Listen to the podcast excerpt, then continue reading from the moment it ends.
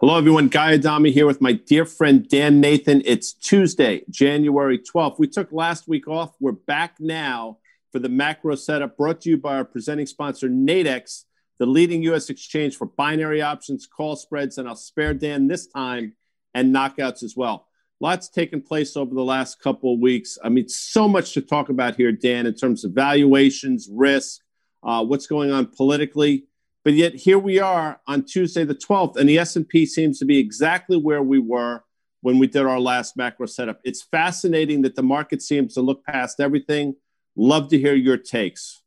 Uh, great to be back with all the folks from Nadex here. You know, interesting, like you said, Guy, you know, the, the calendar turned, um, the news flow kind of came in hot and heavy the same way it had been right up until the end of the year. And like you said, the S&P 500 really barely blinked. We saw some quick profit taking on the first trading day of the year, but since then kind of making it back in some of those kind of speculation pockets that we've been talking about on the macro setup over the last few months have really kicked into full gear in a way, you know? And so I, I, guess it's just really interesting when you think about, um, you know, we had been kind of targeting um, the election and then what does the Congress look like, right? And what does that mean for a whole host of other things going forward? And then we had the, the Senate runoff, which was obviously a big thing. So all of that came to pass. Um, there was obviously what happened in the Capitol last weekend, and the markets didn't blink. I mean, well, how, how do you kind of diffuse all of that, guy? What are investors? Um, why are they not concerned about some of this headline risk?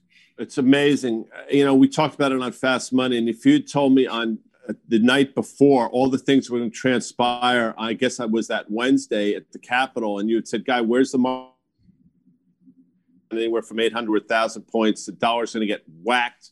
Mm-hmm. Um, the the gold's going to go higher. The VIX is going to be either side of 30, uh, and maybe you see a flight to quality in the form of bond yields. And every one of those things would have been wrong. It's incredible, and you know, I find myself shocked all the time. And I think that day for me was one of the most shocking days in terms of the market reaction. And how do you identify it? How do you um, e- explain it? I think it comes down to one word, the Federal Reserve. And that's more than one word, I know, but you understand what I'm saying. I think yeah. the market has this belief that the Fed has their back and there's going to be this, you know, more stimulus, more money put into the system. And all this leads back to the equity market. I think that's short sighted. I think that's misguided.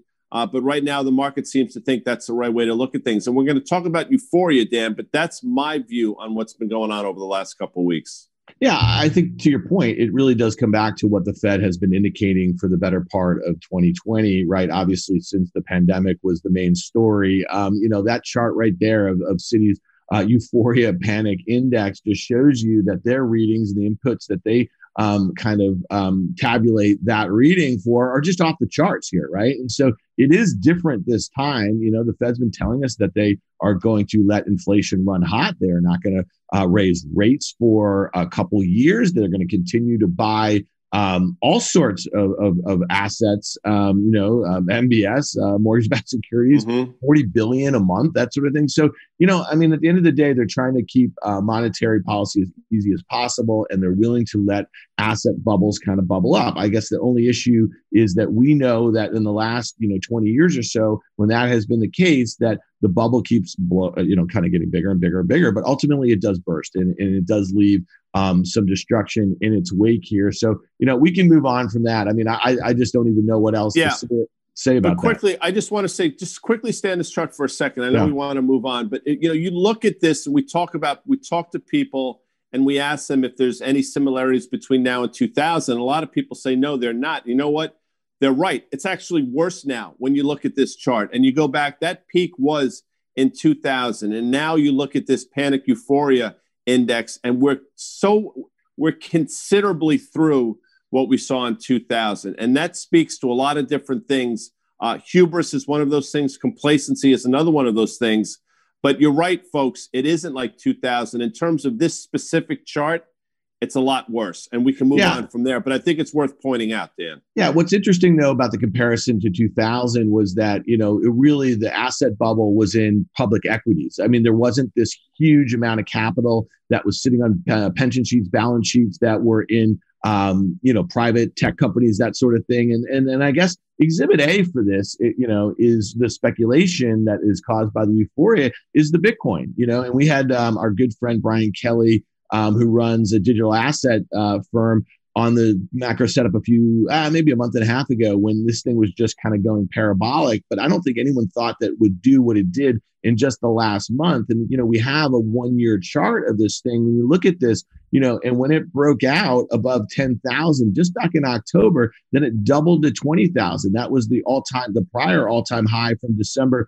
2017, January 2018. We know what happened after that. It went from 20,000 down to I think at its lows maybe 3000 so mm-hmm. you know this base had been building for the better part of 2020 and then it just kind of went ballistic. I think it was high as 42,000 the other day traded as low as 30,000 from 42,000 to 30,000 in a 24 hour period. It's since come back a little bit but we have this 5 year log chart of Bitcoin. And this is the one that we kind of highlighted on a couple of occasions prior to that breakout. That's what a lot of speculators were looking at a long term breakout, 20,000 becoming the new support on the way down. And I think a lot of, um, you know, a lot of people who believe the fact, all the things that you have said about the Fed and why you want to own gold for a store of value is a certain percentage of your portfolio. I think that the kind of the flip um, the switch flipped a little bit here. And a lot of those people that normally go into gold, we're going to hit the gold chart later, are kind of in the Bitcoin institutional adoption. Their ability to hold these digital assets now has changed the game here. So I'm just saying to you, if you see this thing back towards 20,000, that's where a lot of people are going to step in. But don't forget that 2019 high is down there at 14,000. The volatility of this asset is the thing that attracts a lot of people. But for the last year, they've only seen it gone one way. Yeah, and it's what's going to be unfortunate here, I think, and I could be 100% wrong. I think it's the fact that that, that move from maybe 28,000 to 42,000 probably dragged a lot of latecomers in that, quite frankly, sh- shouldn't be in this asset class. And that move from 42,000 ish down to 30,000 was abrupt. It was scary. And to think that it can't happen from this 33,000 level back to 20 is probably misguided. And you know, typically the ends of moves tend to bring in uh, sometimes the weakest hands, and I think to a certain extent that's what you're seeing now. I think you have to have a plan for Bitcoin. I think the plan should be if you haven't gotten in, wait for the move. The, in my opinion, the inevitable move back to twenty thousand, where we take a look back at that twenty December 2017 high, and obviously the level that we broke out from. I think that's the prudent thing to do and if you miss it, it's one of those things, you know, you just say you missed it and you move on. But if you're looking for this for a trade, that's where I'd be trading it right now, Dan. Yeah, so you talk about um, you know kind of some of these latecomers to um, a mania, and that's really what we have here in a couple of different uh, risk assets here. Let's go to Tesla. You know, this is one that we also have talked about over the last couple of months here. This is just a one-year chart. You see at its lows in March, you know, this thing had a sub seventy billion dollar market cap, and now it's up, you know, um, I think it's uh, 600, 700 billion dollars. It's greater than all of the publicly traded auto companies the world over combined. It has a mm-hmm. bigger market cap than all of them. It has about 1% of global auto market share. And when you look at that, um, where the stock really started going parabolic in mid-November, is that's when the S&P 500 said it was adding it to the index. It went in the index about a month later in December 18, and the stock has gone from 400, it's up over 100 percent. That's a mania. I mean, there's no other way to describe it. Elon Musk may be the most genius person who's ever stepped foot on this planet. And I say that like that because I think some people on this call believe that he might not be from this planet. Guy, uh, you know, I'm not sure if you want to go there right now. But this is a mania, and it's being driven by, I think, retail to a great degree. I don't think institutions are getting there buying it. And that's to your point, coming late to this sort of thing. This reminds me most of 2000. Um, it also reminds me when you think about who's buying this stock, it's the Robinhood traders. These are people mm-hmm. that, hey, all the power to them if they're getting rich buying all this stuff. But going back to 2000, when the E Trade was the thing, when online brokerage was just really proliferating, you know, armies of day traders were fueling a lot of these gains and stocks being where they shouldn't have been. Let's take, I'd love to get your take on this one in particular, what it means about these kind of latecomers. And then let's move to valuations because that's a really important point too. Well, I've said it for a while, and, and people say, How can you opine on Tesla, the stock, if you don't understand the company? And yeah. I can understand that that um, that point of view, but you know, I just try what we're trying to do on our show Fast Money and on this is try to give you levels and, and ideas to trade around. And I've said it for a while, I'll say it again. I don't necessarily completely understand Tesla, but I do think I understand the stock. And I said it a couple different things over the last year, year and a half. And the first thing quickly was the Joe Kernen interview with uh, President Trump from Davos almost a year ago uh, when Joe Kernen asked the president, you know, what he thought about Elon Musk. And I'm paraphrasing, but President Trump said something effective. We did right by him when his company's in trouble and now he's going to do right by us. And I encourage you to go back and look at that interview.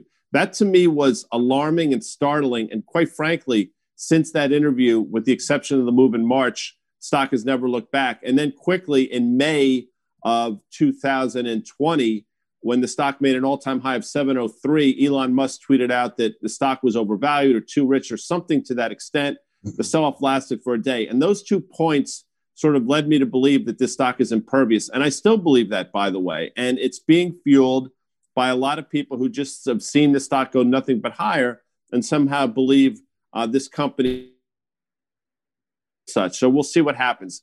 There's going to be a day, and I think you you uh, uh agree with this, Dan, where Tesla could be down 15 to 20 percent in one day. I don't think that's out of the realm of possibility. I can't speak to the implied volatility of the options, but I think if you're in the name, you have to prepare yourself for that, and and by almost extension, the broader market as well, Dan. Yeah, I, I listen. We highlight Tesla because neither one of us have any kind of axe to grind one way or another. But when you see a company go from 70 billion to 700 billion in a matter of 10 months and the fundamental story has not really changed a whole heck of a lot and i just again i focus on the fact that in november 16th prior to the s&p 500 announcement, the stock was down um, 20% from its September 2nd all time high. It looked like it was actually going to break down a bit. So obviously, institutions got in there and started buying in front of the ad. Then shorts started to cover. Then the day traders piled in, right? It was a good old fashioned short squeeze here. But what's going on, if you just look at that breakout um, above the prior high this year, which was 695 on the day of the ad, that is retail, in my opinion. That is not institution. So buyer beware right there. And we just show that really, um, you know, that that kind of uh, big uptrend there. So, you know, to me, that that just again, we, we highlight Bitcoin and Tesla as just an expression of the kind of euphoric sentiment that we think um, exists for risk assets, and largely at the feet of the Fed allowing um, these risk asset bubbles to kind of move on. Let's talk valuations here. We have two metrics that are very popular um, for a lot of investors to quote this is the pe of the s&p 500 the price to earnings trading at about 22 times forward that is well above the 17 and a half times of the last five years and about 15 and a half um, of the last 10 so you think forward valuations are getting stretched here. We know that facebook microsoft apple google uh, and amazon we call that f maga throw the t for tesla on there at the end. You got f mag it. And you know that makes up what 15% of the S&P 500 and we know those valuations are getting stretched. What's your take on valuation? And does valuation matter well i do think valuations matter. I've always thought this, the stocks are built on four basically pillars four corners. It's it's revenue revenue growth earnings and earnings growth. And there's no way to get around that. Yeah there are times in history where the market has looked past that but it always comes back to those four things. Now your question is, do valuations matter? Well, I do think they do, but apparently Jerome Powell doesn't think they do because about a month ago he said such that in the world of um, basically free money, valuations really don't matter. Again, I'm paraphrasing, but I encourage you to go back and look and see what he said because I found it fascinating that he would make that comment. And right now, the market doesn't think valuations matter. So again, you know, we talked about the levels we saw in 2000 uh, in terms of uh, euphoria index. Well, we're getting precariously close to that in terms of valuation. And, you know, there's going to come a day when the market wakes up and say, you know, despite the fact that the Fed is there, valuations are ridiculous at these levels. And I think we're right at those, we're precariously close. So we're going to see what happens. There are a lot of people that think 2021, the market gets a mulligan. I'm not one of those people. And there are people that think in the back half of this year, there's going to be this reacceleration. I'm not one of those people but that's what makes markets, Dan. Um, but just yeah. to illustrate and to bring this up, and then you can go back and look at that euphoria panic index. I mean, both of those things are absolutely flashing red. And let me add one more thing before we go to our next slide uh, GDP over market cap. So right now, the market cap of the S&P 500 is about 190 or so percent of GDP. And I'll say again, the numerator keeps getting higher. And the yeah. denominator, in my opinion, it's not going higher. And if anything, it's going lower. So that is also flashing red, my opinion, Dan. So anyway, we'll move on to the next slide, but I just wanted to bring those points up. Yeah, I think price to sales is an interesting one. We know that um, earnings can be manipulated by a whole host of other things. They're obviously very affected by um, interest rate, the ability for companies to kind of borrow and buy back their stock. So, you know, PE is not one that I think a lot of very sophisticated investors spend a lot of time thinking about, but price to sales is one. And when you see this just kind of ramp um, in the S&P 500 price to sales ratio, a lot of that has to do with the fact that um, the biggest names um, in the S&P 500. They won the pandemic. These are companies that have 200 billion dollars in sales. You know who they are. It's Apple, it's Amazon. Then the ones with 100 billion dollars in sales um, are nearing. You know, Facebook is getting up there. Google, obviously. So uh, Microsoft is up there too. So you know, that metric is just kind of off the charts. And I'll just make one other point. You know, um, Guy and I get a lot of um, uh, tweets. We get a lot of emails from viewers of Fast Money or, or, programs like this, and we try to respond to a lot of them, especially very thoughtful ones. And, you know, I have a lot of people say to me, Hey, wh- why is it? How is this market so impervious? And, you know, I just make one point talking to a lot of market participants and I think a lot of smart people and a lot of smart commentators. You know, over the last few weeks, there was this notion um, because of the blue wave and, and, and that th- there's just no reason for the markets to go down again. They can't, people couldn't find a reason for why the stock market should go down in 2021, given everything that's going on, and that uh, should be kind of alarming. But let's let's flip to the S&P 500. We have a one-year chart here, guy. Um, I drew a line from the prior all-time high in February before the market crashed um, during the throes of the pandemic, and I connected it to the September 2nd high, the November 9th vaccine high. Um, and, and a level that the S&P 500 had kind of been banging around on, on uh, either side in November in December. We obviously broke out above that early this year. And then I drew another support line that happens to kind of coincide with the September low, the November low pre election, and now it's rising 200 day moving average. Mm-hmm. What does that range say to you about the S&P 500 for people looking to trade it? Well, the most alarming thing about this chart is the fact that right now the S&P 500 is about 15% or so above its 200-day moving average. And it happens from time to time, but there's always a self-correcting mechanism that brings it back. And, and, and again, I think to Dan's point, for most people, 2021, they don't know, they can't see what that catalyst is. There is no catalyst for the market to go lower. This happens to be one of them, and I don't know what the match is going to be that's going to be hmm. thrown upon this uh, this powder keg, but it's going to happen, and it's probably going to happen soon. And there are a number of things, not least of which um, this political situation, which really hasn't sorted itself out. And the next couple of weeks are going to be really interesting for a number of different reasons. But th- the thing that sticks out to me here, hmm. Dan, is the fact that again we're so significantly above the 200 day moving average. And we've been there now for quite a long period of time. You go back over history, and again, you know, history does repeat. You'll see that these things correct, and they correct in a very precipitous fashion. And I know we, we begin to sound like a broken record, and I apologize for that. Uh, there are a number of things to like about the market, but we're trying to point out some of the warning signs that are out there. And I do think the warning signs far more outweigh some of the positive things that are going on. Yeah, I, think what you're saying though is we've been in this period for now uh, nearing three months where it's just unfettered um, enthusiasm, and sooner or later, you know, the chickens have to come home to roost. Let's move to the Nasdaq 100. We know that those top five or six names make up 50% of the weight of that index of 100 stocks. You know, I have a chart here that I uh, nicknamed. It's called the Hungry Alligator um, mm. guy. If you can see this one, you see what's going on here. You know, we we had this kind of rise from the November lows. It was down, you know, 11,000 to maybe 13,000 or so. We have that nice uptrend. It's held it like a boss, as the kids like to say. Look at that support range down at the September um, lows and then those November lows, which were a higher low. But also, you have that 200-day moving average moving up. You mentioned that the S&P 500, the moving average, um, is about 15, 16% below where it was trading. This is almost 20%.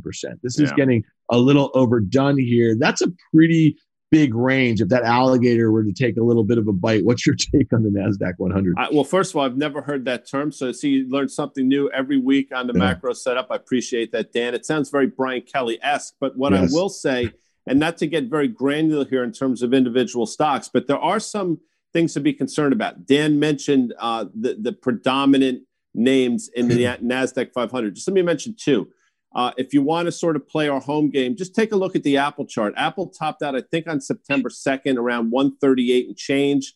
Recently, it topped out right around those levels, 139. Classic potential for a double top, something to keep in mind. Obviously, you know all the things going around Facebook. Facebook's down about 15% from its all time high on a tape that's been extraordinarily strong. They report earnings at the end of the month. Those earnings are going to be great. One of my concerns about Facebook granularly is the potential for it to fall under the auspices of ESG investing. And I'm not suggesting you go trade Facebook and Apple. My point is that plays into exactly this hungry alligator chart that Dan is showing. And again, 19% over the 200 day moving average. If you thought 15% is alarming, obviously 19% is more so. Yeah, well, get wait uh, wait to get uh, really alarmed right here. Look at the Russell 2000. Obviously, this is a small cap index here. We have a five year chart. Um, you know, it's really interesting that this this one was really the hardest hit of all the major indices when you think about the balance sheets of the companies um, and where they're exposed to primarily. Um, a lot of them very domestically, a lot of financials, a lot of energy. This was kind of ground zero for a lot of destruction during the pandemic, the quarantines, the shutdowns, all that sort of thing. So when um, the vaccines were coming, you know, this this sector really reacted. We have, you know, this near parabolic move since the beginning of November. Um, the Russell 2000 is up more than 30%. It's up 35% from its 200-day moving average. You know, this would be one where, and guy, you know, we want to be optimistic about the vaccine rollout. It hasn't gone particularly well here in the United States. A lot of countries, as they did much better with the virus, um, are doing much better with the vaccine rollout. Hopefully, that changes in the in the coming weeks in the coming months. But what is your take on the um, straight line between here and getting 330 million uh, Americans vaccinated and getting this economy opened? I think late last year there was a lot of thought that we might be back up and running fully in the fall. That seems to be a bit of a stretch right now. The, this, the Russell suggests it's going to be without any glitches whatsoever, the rollout. That's exactly mm-hmm. what this chart is telling you. It also suggests that sometime in the back half of this year, it's not only going to be uh, business as usual, but it's going to be better than it was in the end of 2019. I'm hard pressed to believe that's true because I think a lot of things have fundamentally changed. But to answer your question, that's exactly what this move in the Russell suggests. And oh, by the way, I think the Russell is probably again, if you thought 14% in the S&P 500 above the 200 day was crazy, if you thought 19% in the Nasdaq above the t- this is now Dan 35% and and you illustrated this to me prior to the call. So you did the work on this, but 35% above the 200 day moving average, which is remarkable for a number of different a myriad of different reasons. Um, the Russell suggesting that the, the fall of 2021 is going to be the best period we've ever had in the history of this country effectively and I just don't see that happening. And oh, by the way, you have seen, we're going to talk about rates and the dollar, but you know, this move up in interest rates, although some would suggest it's really bullish for a lot of things, I think it's anything but. And at a certain point, it's going to come home to roost. I think in, in the broader markets and and granularly in the Russell, the as measured by the IWM or the RTY. Yeah, let's let's hit the VIX here. We have a two-year chart. We see that you know for the better part of 2019, when the stock market was raging, um, and people were feeling really good about the economy. We had um, unemployment at 50 year lows, that sort of thing. We saw the VIX spend most of its time in the low teens, right? And so it started creeping up early last year in 2020. And then we saw just that massive explosion um, above 20, as high as uh, 85 or so. Um, in the throes, really very near the lows of the market in mid March or so.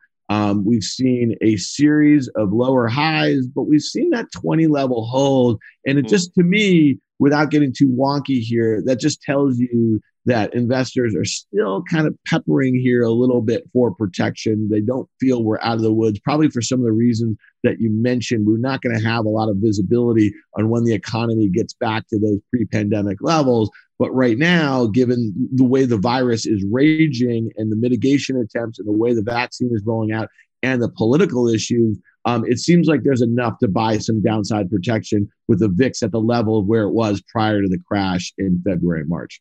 Over the last couple weeks um, on moves that have been relatively modest to the downside. You've seen the VIX go from 20 to 30 now twice. And I, I would submit that just shows you what a hair trigger we are in terms of volatility and what potentially could happen.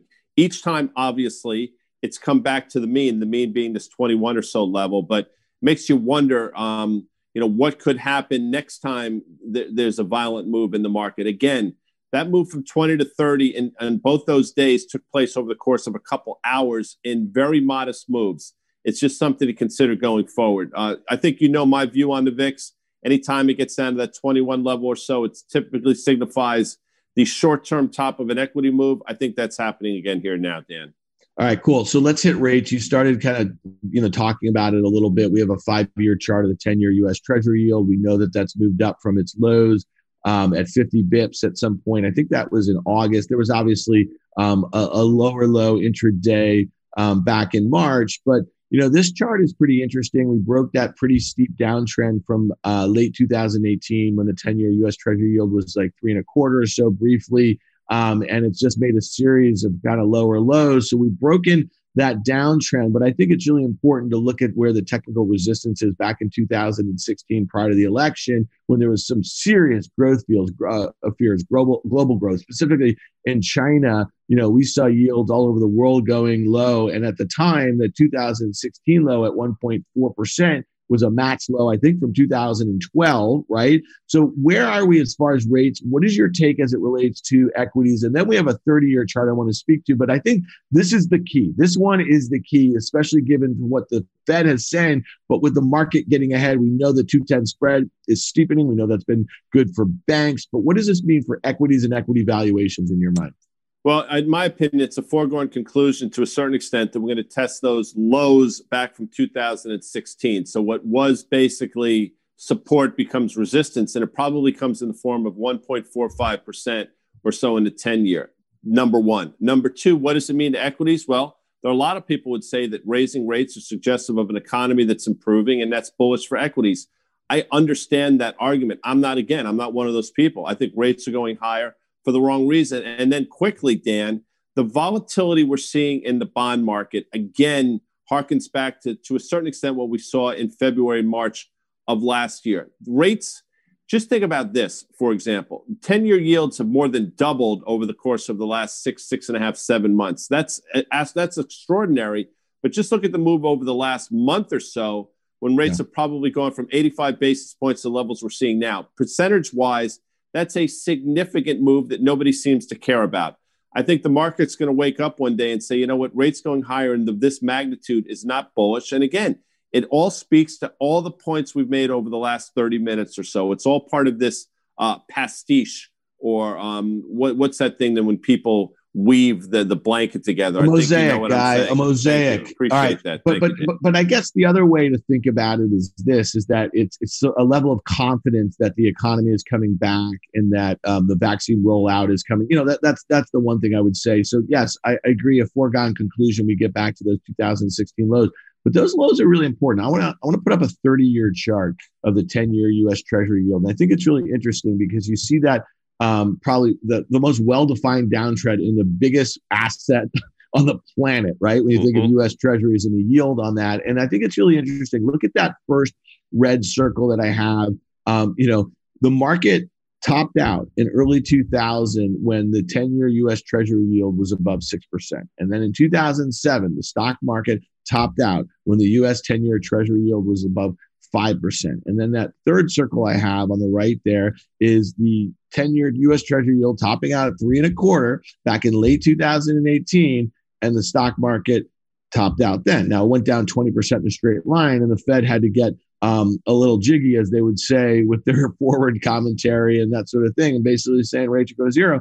And and what have they done? They went to zero for all intents and purposes. So I, I look at that um, 2012, 2016, and then the break. Uh, let's call it around one and a half percent is really significant. And I think something will happen with equities if we breach that in a meaningful way. And when you look at that downtrend, you'd say to yourself, if you're bullish on yields, that you might see yourself getting back towards 275, 3%. What does that mean for equities? What does it mean for the economy at that point? Well, you've you've outlined it. Of all the important charts you've brought um, to us today, I think this is the most important because it speaks to exactly that. If you want to understand why equity markets top out in the short term, just look at this chart. And I think Dan, you know, the two, October 2018 level, which is the final circle on this chart, was if you recall when Jerome Powell came out, and again I'm paraphrasing, but basically said, you know, we're sort of on cruise control to normalize rates, and we're going to reduce our balance sheet. And from October of 2018 to early December, the market went down exactly 19.9%, pretty much in a straight line until he was forced to do a complete about face. And then you've obviously seen what's happened since. Uh, rates are going higher. I, I, think that, again, you know, talking about foregone conclusions, that Genie seems to be out of the bottle. What's fascinating about this chart is you can still be in a 30 year downtrend, a significant downtrend, and still trade up to almost probably close to 3% in terms of the 10 year yield. So just think about that. There's so much room to go and still have, you can still have sort of a bullish thesis in terms of bonds or bearish thesis in terms of yields, however you want to discuss that, with yields getting back up to close to three, well, probably close to 3%. It's fascinating. And I think this chart speaks to exactly that. I, Am I concerned? Yes. Have my concerns been unwarranted? 100%. But this is something I think bears watching as well, Dan. You know, Guy, you say that all the time. You say it on Fast Money. You say it when you and I do a lot of content like this for um, for for folks like Nadex and stuff. And you know, listen, we're not here to be. We're not your your hedge fund manager. We're not your broker. We're not your this or that or whatever. We're here to kind of call balls and strikes, right? And and you know, we're people are wrong all the time for a whole host of reasons. But I think if you're an investor or you're a trader, I, I think you want to be aware of, of, both sides of the coin. And that's what we're trying to do here. All right, we have a couple minutes left, guy. Let's talk about one. You've been all over the dollar move. This has been, you know, um, you don't like to give yourself too many accolades. You've been calling you know, lower lows in the dollar since March. Um, and it's a trade that's worked out really well. I, I, do understand that, especially as we got below 90 in the Dixie in that one year chart, we broke that 92 level. That was a September low. You know, you, you've, you've not been as pounding the table on the near term about it going straight back to, let's say, the five year lows. Um, but this chart's really interesting. We're seeing a little bit of a bounce. Maybe that um, you know makes sense in what we're seeing as far as in the bond market, that sort of thing. What's your take right here? Are you getting ready to reload on this thing? And do you think we see 92 in the Dixie in the next few weeks?